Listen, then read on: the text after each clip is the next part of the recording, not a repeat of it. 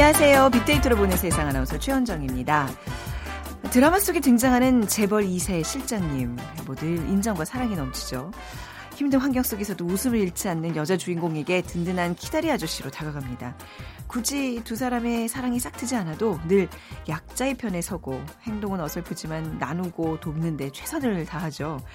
이 언제부턴가 우리 마음속에 재벌 2세 부자 오빠는요, 이런 훈훈한 모습으로 자리 잡았는데, 이게 드라마 속에서만 가능한 걸까요? 최근 우리 주변에서 접하게 된 재벌의 실체는 실망감을 넘어서 박탈감까지 주고 있습니다. 물론 모두 그런 것은 아닐 거라는 희망은 버리고 싶지 않지만 말이죠. 아, 잠시 후 세상의 모든 빅데이터 시간에 재벌 2세, 3세라는 키워드로 빅데이터 분석을 해보고요. 또 금수저를 바라보는 2030 세대들은 어떤 마음일까? 2030 핫트렌드 시간에 살펴보겠습니다. 빅퀴즈입니다. 오늘은 지배층의 도덕적 의무를 뜻하는 프랑스 격언을 맞춰주시면 됩니다. 아, 원래 왕자나 공주도 나름대로 고달픈 부분이 있었다고 하죠. 왕족이나 귀족들은 평상시에는 호화로운 생활을 즐길 수 있었지만 나라가 위기에 처하면 제일 먼저 희생되어야 했습니다. 에티오피아 왕국의 안드로메다 공주는 괴물 고래에게 제물로 바쳐줬고요. 또 트로이 전쟁에 나서는 나서던 그리스군은 총대장 아가멤논의 딸을 희생시키고 나서의 출정이 가능했습니다. 자, 타고난 신분에 따른 각종 혜택만큼 윤리적 의무도 다해야 한다는 뜻의 프랑스어. 음, 무엇일까요? 1번. 아, 이 애들이 아주 어마어마하네요. 1번, 어, 인디아나 존스. 2번, 노블레스 오블리주. 네, 3번, 이브몽땅. 4번, 스크램블 에그. 자, 인디아나 존스. 노블레스 오블리주. 이브몽땅. 스크램블 에그. 중에 하나 골라주세요. 네, 커피와 도넛 모바일 쿠폰 두 분께 드리겠습니다. 휴대전화, 문자메시지, 지역번호 없이 샵9730이고요. 짧은 글은 50원, 긴 글은 100원의 정보 이용료가 부과됩니다.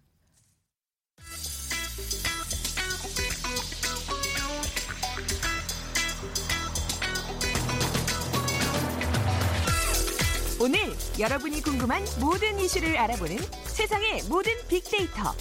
연세대 박희준 교수가 분석해드립니다. 네, 저희가 그 KBS 뉴스 특보 상황 좀 전해드리도록 하겠습니다. 어, 청와대에서요, 임종석 비서실장이 정상회담, 이번 주 금요일에 있을 정상회담 세부 일정을 발표를 했습니다. 김정은 북한 국무위원장이 남쪽 의장대 사열을 하고요. 10시 30분에 정상회담이 시작된다고 하네요. 오차는 별도로 진행을 하고 점심 식사 뒤에는 어, 친교 차원에서 이제 산책 시간도 이어진다고 합니다. 그리고 6시 30분부터는 환영 만찬이 있을 예정이고요. 그리고 리설주의 박람은 아직 미정이라고 합니다. 자, 지금도 뭐 지금 기자회견 중인데요. 혹시 또, 음, 여러분께 전해드릴 내용이 있으면 생방송 중에, 어, 전해드리도록 하겠습니다. 자, 연세대학교 산업공학과 박기준 교수와 이제 얘기 이어가자. 안녕하세요. 네, 안녕하십니까. 네. 어, 지난 며칠간에 온 국민이 그 한진그룹 일가 행태에 분노를 하고 있는데 오늘 그래서 좀 제목도 재벌 2세, 3세로 예. 빅데이터로 분석을 해보겠습니다. 저, 뭐, 같이 분노하셨죠? 마음속에 예. 다들, 예, 마음이 좀 상하셨을 것 같아요. 국민 여러분들께서. 음. 뭐, 수많은 제보로 드러난 그들의 행동이 에, 건전한 시민의 상식을 넘어서는 에, 것이긴 하지만 네. 또 단순히 눈에 보이는 현상 때문만은 아닌 것 같고요. 어떻게 보면 한진 일가가 지금까지 보여준 여러 가지 행위는 우리 국민이 오랫동안 눈살을 찌푸려온 그런 재벌의 어두운 민낯을 한꺼번에 다 추각해 놓은 음. 것이 아닌가 하는 생각이 들기도 합니다. 네. 그래서 뭐 그 기업을 사유물처럼 여기고 또 음. 총수 일가라는 지위를 세습하는 그러한 데서 뭔가 잘못되는 이런 문화가 만들어낸 것이 아닌가 싶기도 하고요. 네.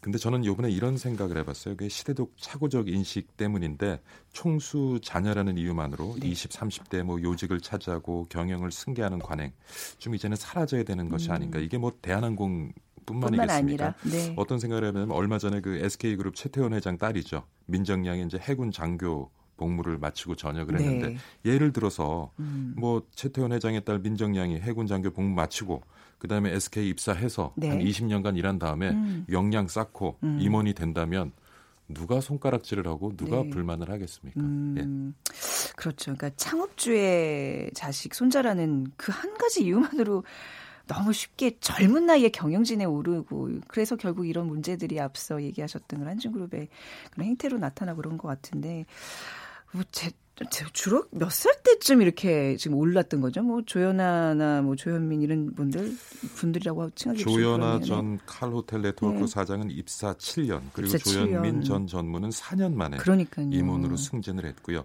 어, 지난 시간에 제가 아마 그 30대 네. 대기업들 어, 재벌 2, 3세의 임원 승진 기간을 잠깐 언급했습니다만은 네. 이번에는 이제 그 100대 그룹 사주 일가 통계인데요. 음. 평균 29.7세 입사를 해서 네. 4년 만인 33.7세 임원을 음. 답니다. 그러니까 뭐 교수님도 뭐 사회생활 해보셨겠지만 저도 예. 이제 입사 한 15년 차쯤 되니까 회사 돌아가는 거 파악하고 예. 뭔가 이렇게 이제 분위기 파악을 할 수 있는 상황인데 4년 차, 5년 뭐차 미만에 이거 임원 단다는 거는 무리죠. 그렇죠. 그렇죠. 그러니까 네. 업무 능력이나 네. 인성에 대한 충분한 그렇죠. 에, 검증을 거치지 음. 않고 또 그런 임원 자리에 필요한 어떤 역량을 네. 어, 교육받고 훈련받지 않고 단지 네. 이제 바로 이제 임원이 돼서 조직 구성원으로부터 이제 떠받듦을 받다 보니까 음. 결국에는 이런 일들이 생겨나는데요. 네. 어, 뭐 사실 총수 일가라면 거의 예외 없이 계열사 임원이나 어, 음. 어, 경영 직함을 줄줄이 나눠 가지는 거는 아마 우리 사회에서는 어떻게 보면 좀 당연시되는 문화가 어느 순간 되지 않았나 싶기도 하고요. 네. 지난 2014년입니다. 땅콩양 사태로 어, 사퇴할 당시에 40세였던 조연아 씨는 전 대한항공 부사장을 비롯해서 4개 직함을 맡고 있었고요. 에, 이제 이제 35살인 조현민 전 전무 같은 경우에는 최근에 그 그룹 내에서 7개 직함을 직책을 이제 겸직을 하고 있습니다. 그러니까 네.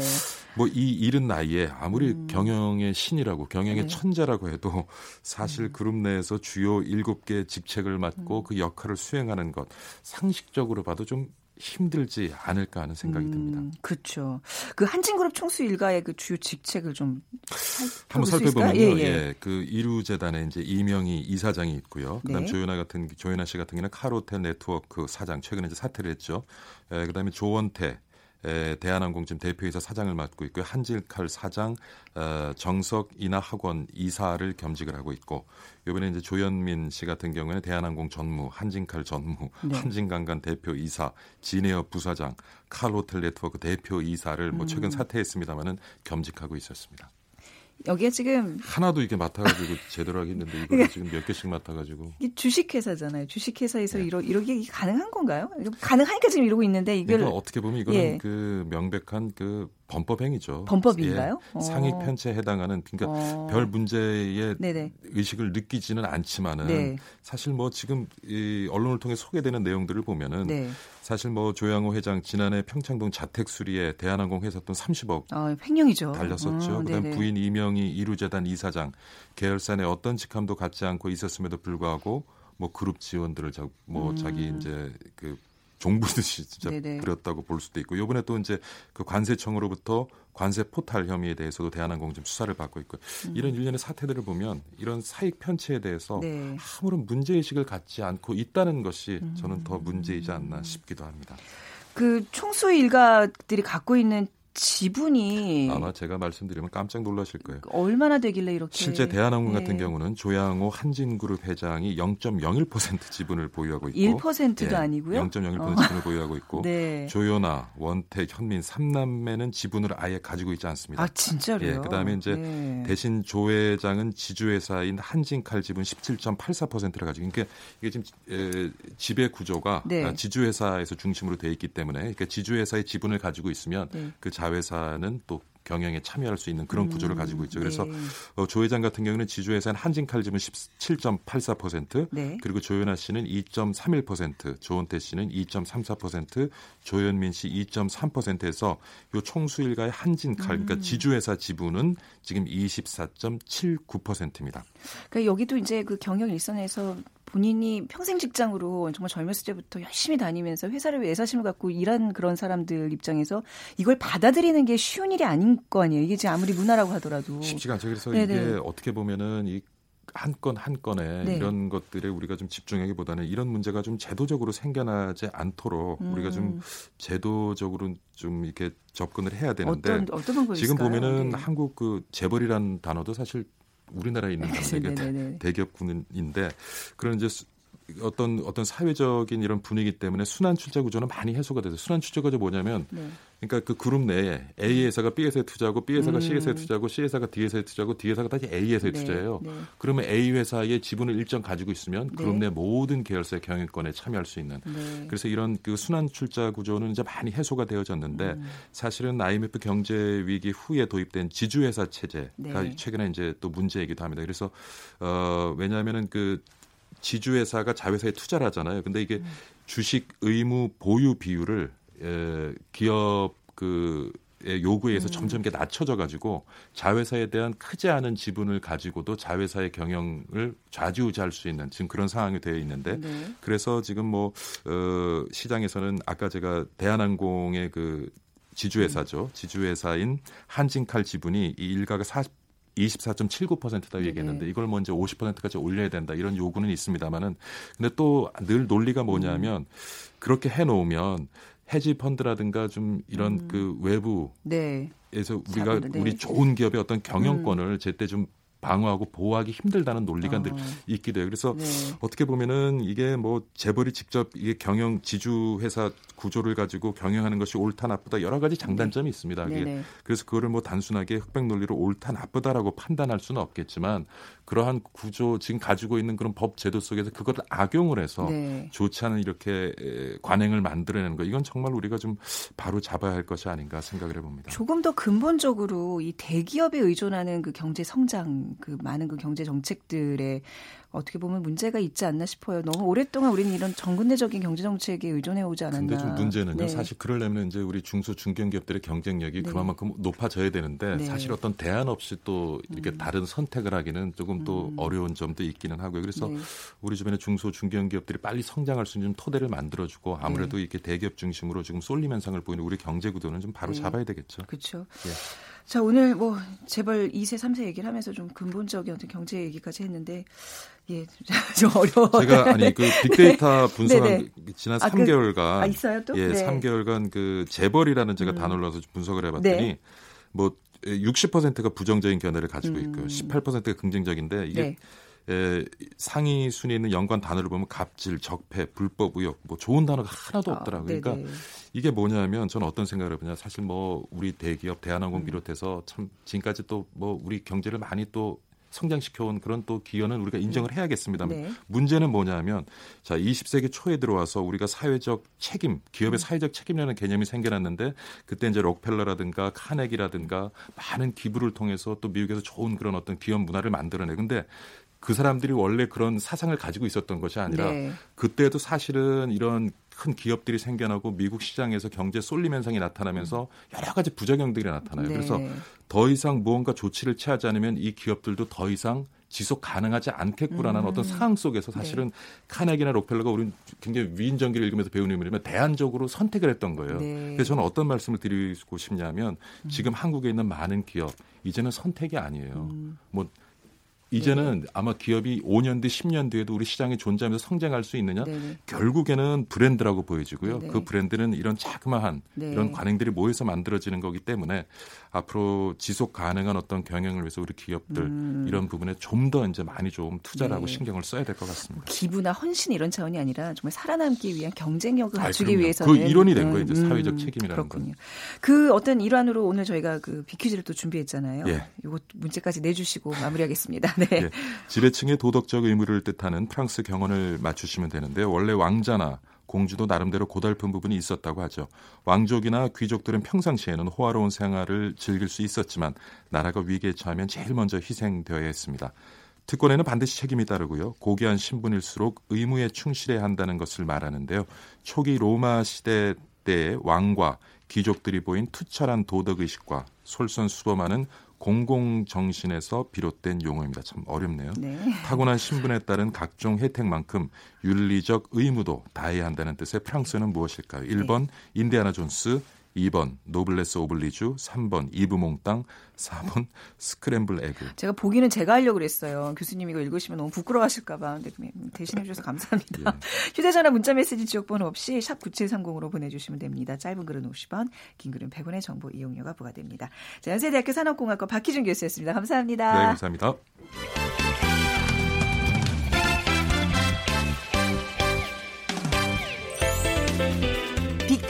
알려주는 2030 핫 트렌드. 빅커뮤니케이션 전민기 팀장이 분석해드립니다.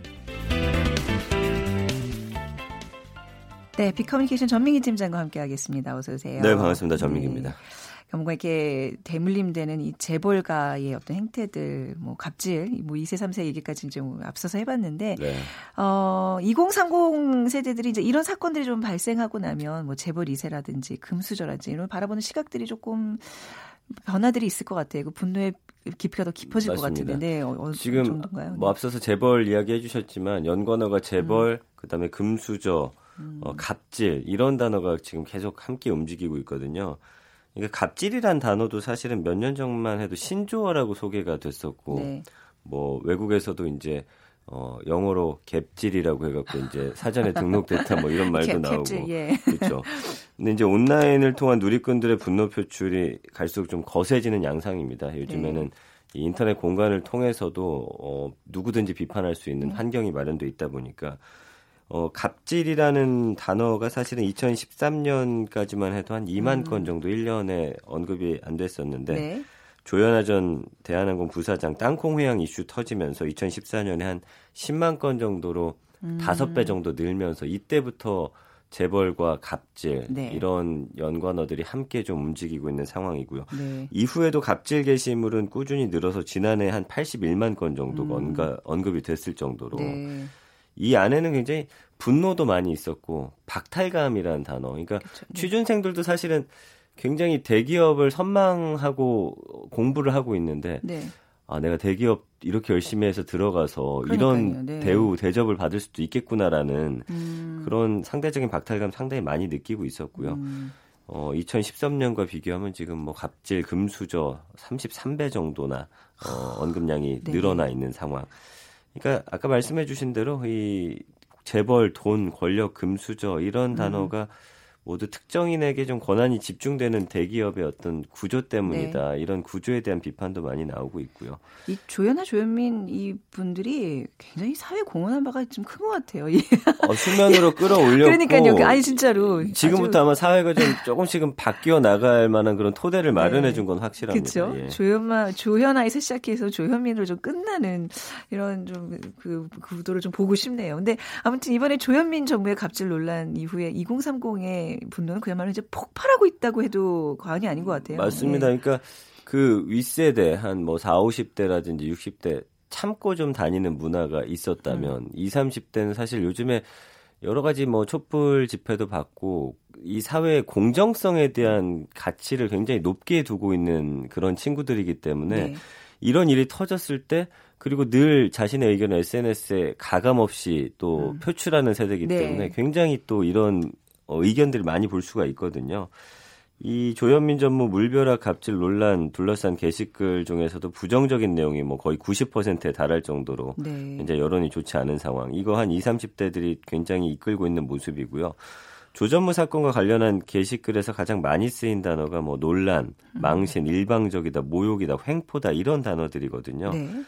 뭐 여러 가지 의견들이 있고 또 피해자에 대한 관심도 또 꾸준히 보여주면서 이 음. 사람들을 응원하는 문화도 생겨났어요. 네, 그 네. 박창진, 박창진 예 사무장 같은 경우도 뭐 이 사람의 어떤 행동이나 이런 행동 같은 걸 옳고 지지한다라는 그런 네. 단어들 많이 있었고 뭐 힘내라, 음. 고맙다 이런 의견들을 많이 좀 보여주고 있는 상황입니다. 이제 이런 사건들이 수면 위로 떠오르면서 이제 본인들이 갑질과 관련된 경험들을 이제 언급을 많이들 하고 있는 것 같아요. 예, 약간 낙수 효과처럼 네. 대기업에 이런 것들이 폐해가 드러나면서 본인들이 당했던 네. 이런 일들을 SNS에 딱 게재를 해주면서 음. 좀 사회 전체적으로 이런 분위기 만들어지는데 좀 일조를 많이 했고요. 네. 한 설문조사를 봤더니 직장인의 90% 이상이 지금 상사의 갑질을 경험했다 이렇게 고백을 하고 있고요.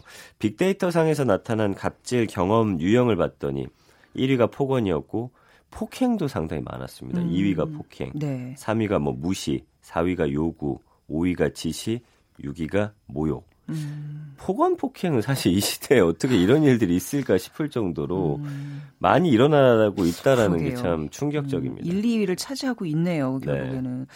아휴, 이게 뭐 미투처럼 이제 이런 어떤 갑질에 대한 사회 전반의 문화 개선 이런 것도 좀 제대로 좀 펼쳐지겠죠. 더 앞으로는. 네. 그래야죠. 예. 그러니까 특히 이제 2030 세대들의 이 관심이 크다는 거는 굉장히 고무적인 것 같아요. 예, 아까 음. 말씀드린 대로 좀 부당한 것을 지금 더 이상 참지 않는 그런 문화가 형성이 됐고요. 네. 공정성에 대한 열망 뜨겁다 말씀드렸고 부당함을 좀 자유롭게 고발할 수 있는 통로가 마련이 되다 보니까 네. 2030 세대 중심으로 문제를 고발 하고 공유하는 문화가 굉장히 자리 잡고 있고요. 갑질에 대해서 어떻게 이 2030들이 대처하고 표현하는지 봤더니 1위가 이제 당하다, 2위가 음. 항의하다, 3위가 보상하다, 4위가 신고 넣다, 5위가 변하다인데 내가 당한 거를 자, 떳떳하게 이야기를 해놓고 여기에 대해서 내가 항의하고 신고하고 그냥 당하고만 있지 않다라는 거예요. 네. 예, 여기에 대해서 어떻게든 내 어, 이런 부당함을 좀 어, 밝히기 위해서 항의도 하고 뭐 신고도 하고 음. 이런 상황을 좀 보이고 있고요. 뭐 이제는 사실 평생 직장 개념이 2030들에게는 좀 없는 상황이고 네. 또 지금은 본인들이 정말 어렵게 취업을 하더라도 아 이게 나랑 맞지 않는다라고 한다면 또 과감하게 사표를 던질 줄 아는 네. 세대이기 때문에 이런 거에 대해서 그냥 참고 넘어간다든지 뭐 좀 더 나아지겠지 회피하는 이런 모습은 이제는 좀 보기 힘든 상황입니다. 젊은 세대야 이제 이직 이런 것들을 뭐 네. 쉽게 생, 뭐 판단하고 결정할 수 있지만 우리 부모님 세대만 해도 저는 이제 이 대한항공사건 보면서 거기 계시는 진짜 그 평생 직장으로 꾸준히 한 직장에서 그 네. 모든 자기 청춘을 바쳤던 그분들은 이런 걸 다 그냥 참아내고 사셨던 예. 거잖아요. 가족들 네. 위해서. 예. 그렇죠. 그 부분에서 저는 굉장히 마음이 짠해지더라고요. 맞습니다. 아, 이런 이제 급, 갑 질을 주로 이제 금수저라고 불리는 사람들이 이제 행하다 보니까 이제 금수저에 대한 인식이 좀 더 좋아질 수가 없는 것 같아요. 뭐 우선 어감이 안 좋잖아요. 맞습니다. 금수저 하면요, 이제는. 사실 처음에 금수저란 말 등장했을 때만 해도 네. 약간 좀 재밌고 네네. 약간 이런 식으로 좀 많이 묘사가 됐었어요. 선망의 부러움의 예. 대상인데 이제는 그게 아니죠. 맞습니다. 네. 지금 부정적인 언급이 한 53.2%, 긍정적인 네. 언급이 한 29%거든요. 음. 긍정적인 언급도 있지만 이건 주로 뭐 재력이라든지 그들이 네. 갖고 있는 거에 대한 어떤 부러움인 거지. 음. 근데 이제 재밌는 거는 부정적인 감성어는 네. 논란, 싫어하다, 뭐 갑질, 불법, 천박한, 욕먹다, 부족하다. 그러니까 부러운 건 그들이 갖고 있는 것이었고 네. 이 부정적인 걸로 이야기하는 건 주로 인성이나 아. 그들의 행동. 네네.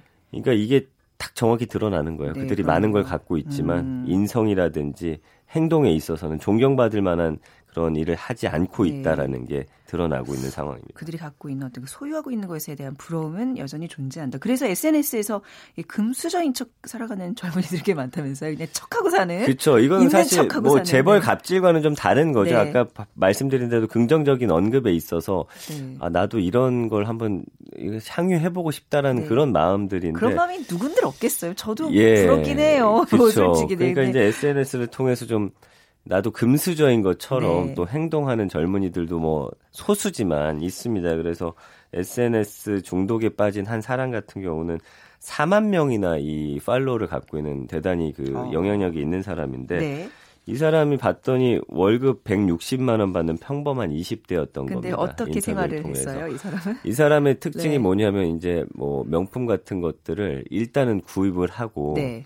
그 태그를 안 뗀다든지 아, 네.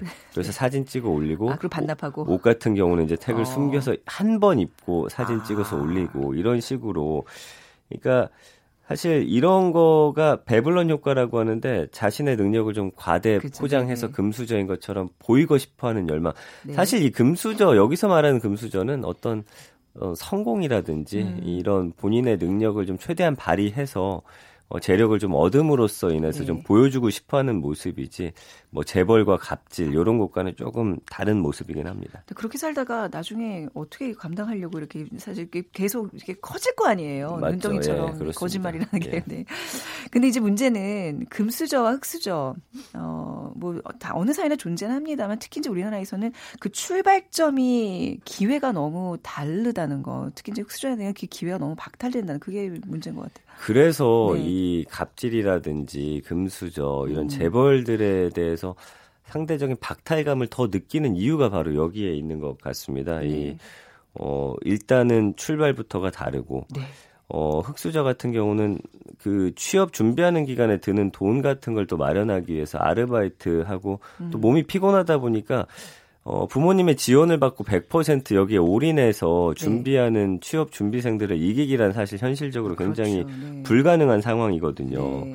이것이 이제 어떻게 보면 뭐 부의 대물림이 될 수도 있고 금수저의 대물림이 될 수도 있고 네. 결국에는 좀 기회가 똑같이 보장된 사회, 공정한 사회, 이른바 금수저라 불리는 사람들이 좀 뭔가 온전하고 바른 모습을 보여줄 수 있는 음. 그런 사회가 네. 되기를 바라는 마음 플러스 그렇게 되지 않을 것이라는 음. 박탈감, SNS와 네. 이 빅데이터 분석을 통해서 네. 볼수 있는 좀 안타까운 마음이었습니다. 그래요. 뭐 취업 청탁이니 또 이런 유의 뭐 재벌들의 세습이니 이런 단어들에 뭐 정말 젊은 청년들이 낙심하는 가장 큰 원인들인데 네네. 기회가 또 정말 보장되는 공정한 사회 이게 바로 우리가 추구해야 될 모습이 아닌가 싶어요. 네. 오늘 결국 뭐 재벌 얘기 금수저 얘기했지만 결론은 그렇게 예 음, 우리가 우리가 이상으로 생각하는 그런 사회를 좀 같이 얘기를 나눠봤습니다. 네. 네 이번 사건 네. 통해서 좀 뭔가 좀 어떤 시발점이 되고 네. 좀 바뀌어 가는 그런 네. 과정이라고 좀 생각한다면 네. 또 긍정적으로 바라볼 수도 있겠습니다. 그렇죠. 네.